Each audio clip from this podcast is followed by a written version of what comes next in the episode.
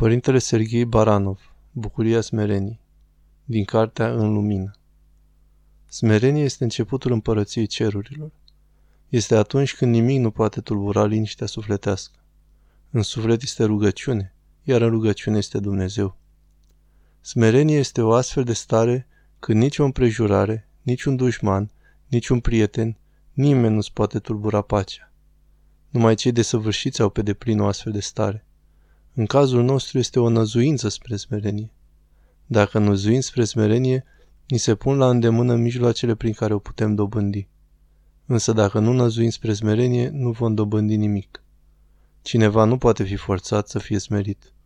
Cineva poate fi agresat cu ușurință și poate să dezvolte strategii de supraviețuire într-o lume a intimidării și a severității, în timp ce smerenia se naște prin voie liberă se poate naște atunci când o persoană își dorește să o dobândească. Asta se întâmplă atunci când persoana înțelege care este rostul smereniei. Cineva nu își poate dori ceva ce nu înțelege. Când realizezi ce este smerenia, vrei să o pui în practică, să o cercetezi și să o dobândești. Smerenia aduce bucurie, pace, mângâiere și iubire.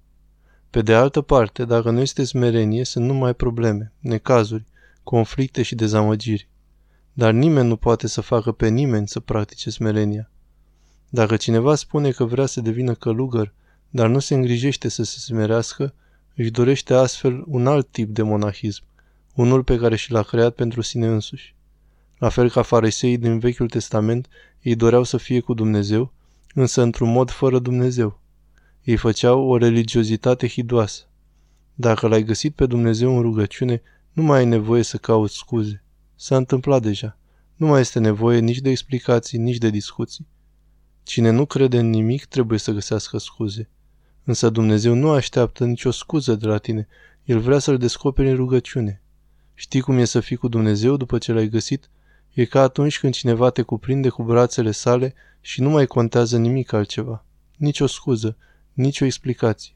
Te simți bine și asta e tot. Așa ar trebui să fie cu Dumnezeu. Un șef sau un judecător ar vrea îndreptățirea ta, dar Dumnezeu nu.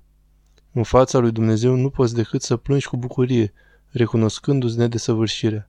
El vrea să știi că te iubește necondiționat. El vrea să te simți în siguranță în brațele sale și nu vrea să te lase să pleci. Cu un astfel de Dumnezeu toate merg ușor.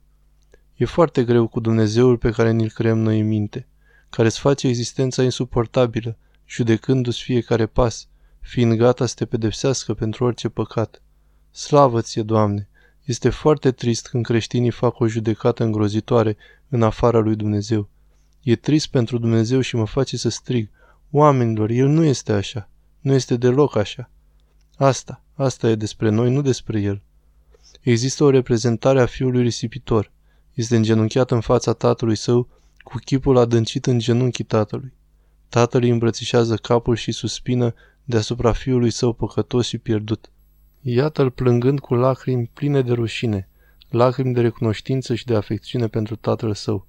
Plânge de bucurie, căci tatăl său este atât de bun și este pregătit să-l accepte așa cum este, sărutându-l și îmbrățișându-l. Mănăstirea Iveron, Orsk, Rusia, 2022